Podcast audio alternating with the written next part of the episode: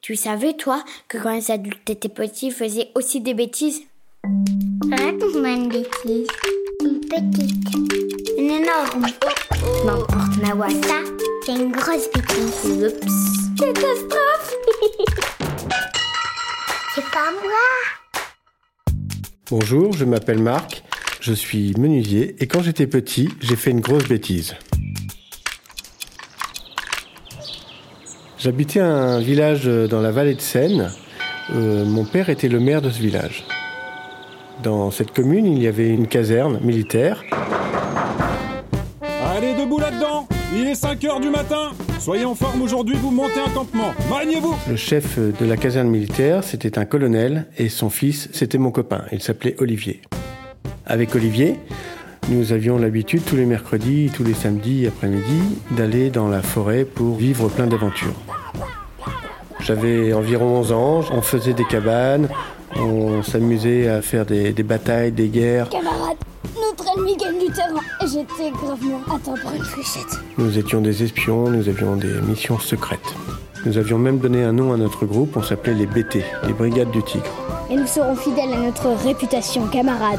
Nous serons des tigres Nous étions toujours équipés de bâtons, de lance-pierres et de talkie-walkie. BT1 pour BT2, vous me recevez BT2 pour BT1, affirmative. Les talkie-walkie, ce sont des, des machines qui fonctionnent un petit peu comme les téléphones, mais qui n'ont pas de numéro de téléphone. Il faut juste avoir euh, des fréquences qu'on choisit. Les fréquences, c'est un petit peu comme des chaînes sur une télécommande. 1, 2, 3. Mettre les deux appareils sur la même chaîne et comme ça, on peut s'écouter, se parler et s'entendre.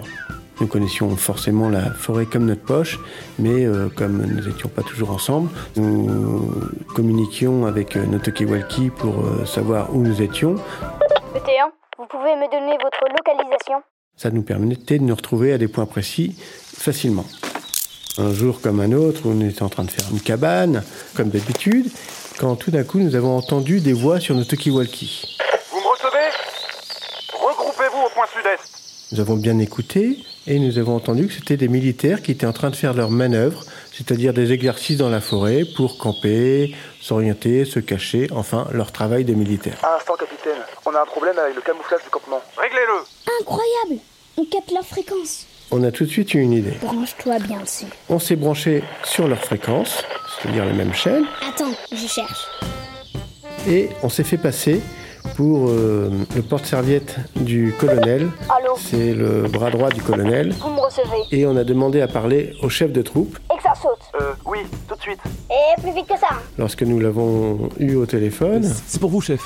on lui a dit que le colonel allait arriver pour faire une inspection surprise des troupes. Il allait venir passer en revue tous les militaires pour voir s'ils étaient bien organisés, bien droits, avec un beau campement, et qu'il fallait tous qu'ils se mettent au garde à vous. Je préfère vous le dire, le colonel n'est pas d'humeur à rigoler aujourd'hui. Soyez impeccable. Je compte sur vous. Comptez sur nous, chef.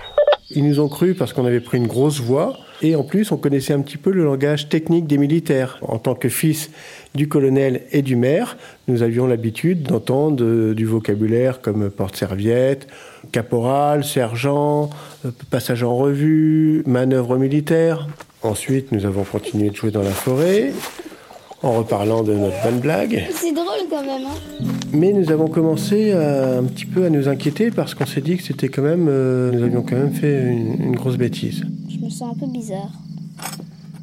J'étais à table le soir avec mes parents. Le téléphone a sonné. Mon père a répondu. Oui, bien sûr, viens.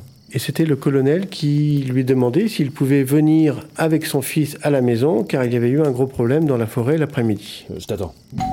Un quart d'heure plus tard, le colonel était là avec son fils, mon copain Olivier, qui avait euh, l'air euh, embêté. Non mais t'imagines C'est très grave.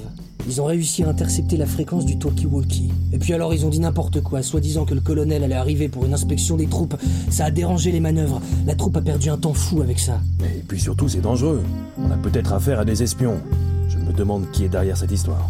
Ouais, il faut les retrouver absolument. Il en va de la sécurité de la caserne. On va lancer une enquête. Je contacte la police demain matin. Au bout d'un moment, avec mon copain, on s'est regardé, nous étions pas fiers du tout, et euh, nous commencions à penser aux punitions qui pouvaient arriver, et euh, la peur s'emparait de nous. Je pense qu'il faut leur dire.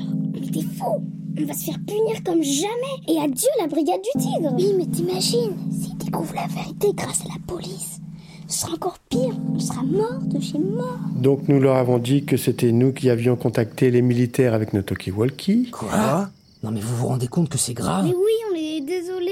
On s'excuse beaucoup. Très très grave. Ah, C'est très très très grave. On se rend bien compte que c'est grave. Le colonel et mon père nous ont redit qu'on pouvait pas se faire passer pour d'autres personnes, que euh, les militaires c'était des gens importants, qu'on pouvait pas du tout euh, leur donner des ordres comme ça. Et puis petit à petit ils se sont détendus et nous ont dit que c'était quand même une bêtise assez drôle, C'est marrant, non Ouais. Je sais que ça le tient. Non, non, non, non, non. que le seul qui serait puni, ce serait le chef de troupe. Complètement stupide celui-là. hein. C'est inadmissible. Je peux te dire qu'il va se souvenir de son réveil demain matin. qui est quand même un, un gradé, un militaire qui doit avoir des responsabilités, et qu'il était complètement inadmissible qu'il ait reçu et suivi des ordres donnés par des enfants, et qu'il n'ait pas du tout vérifié euh, cet ordre.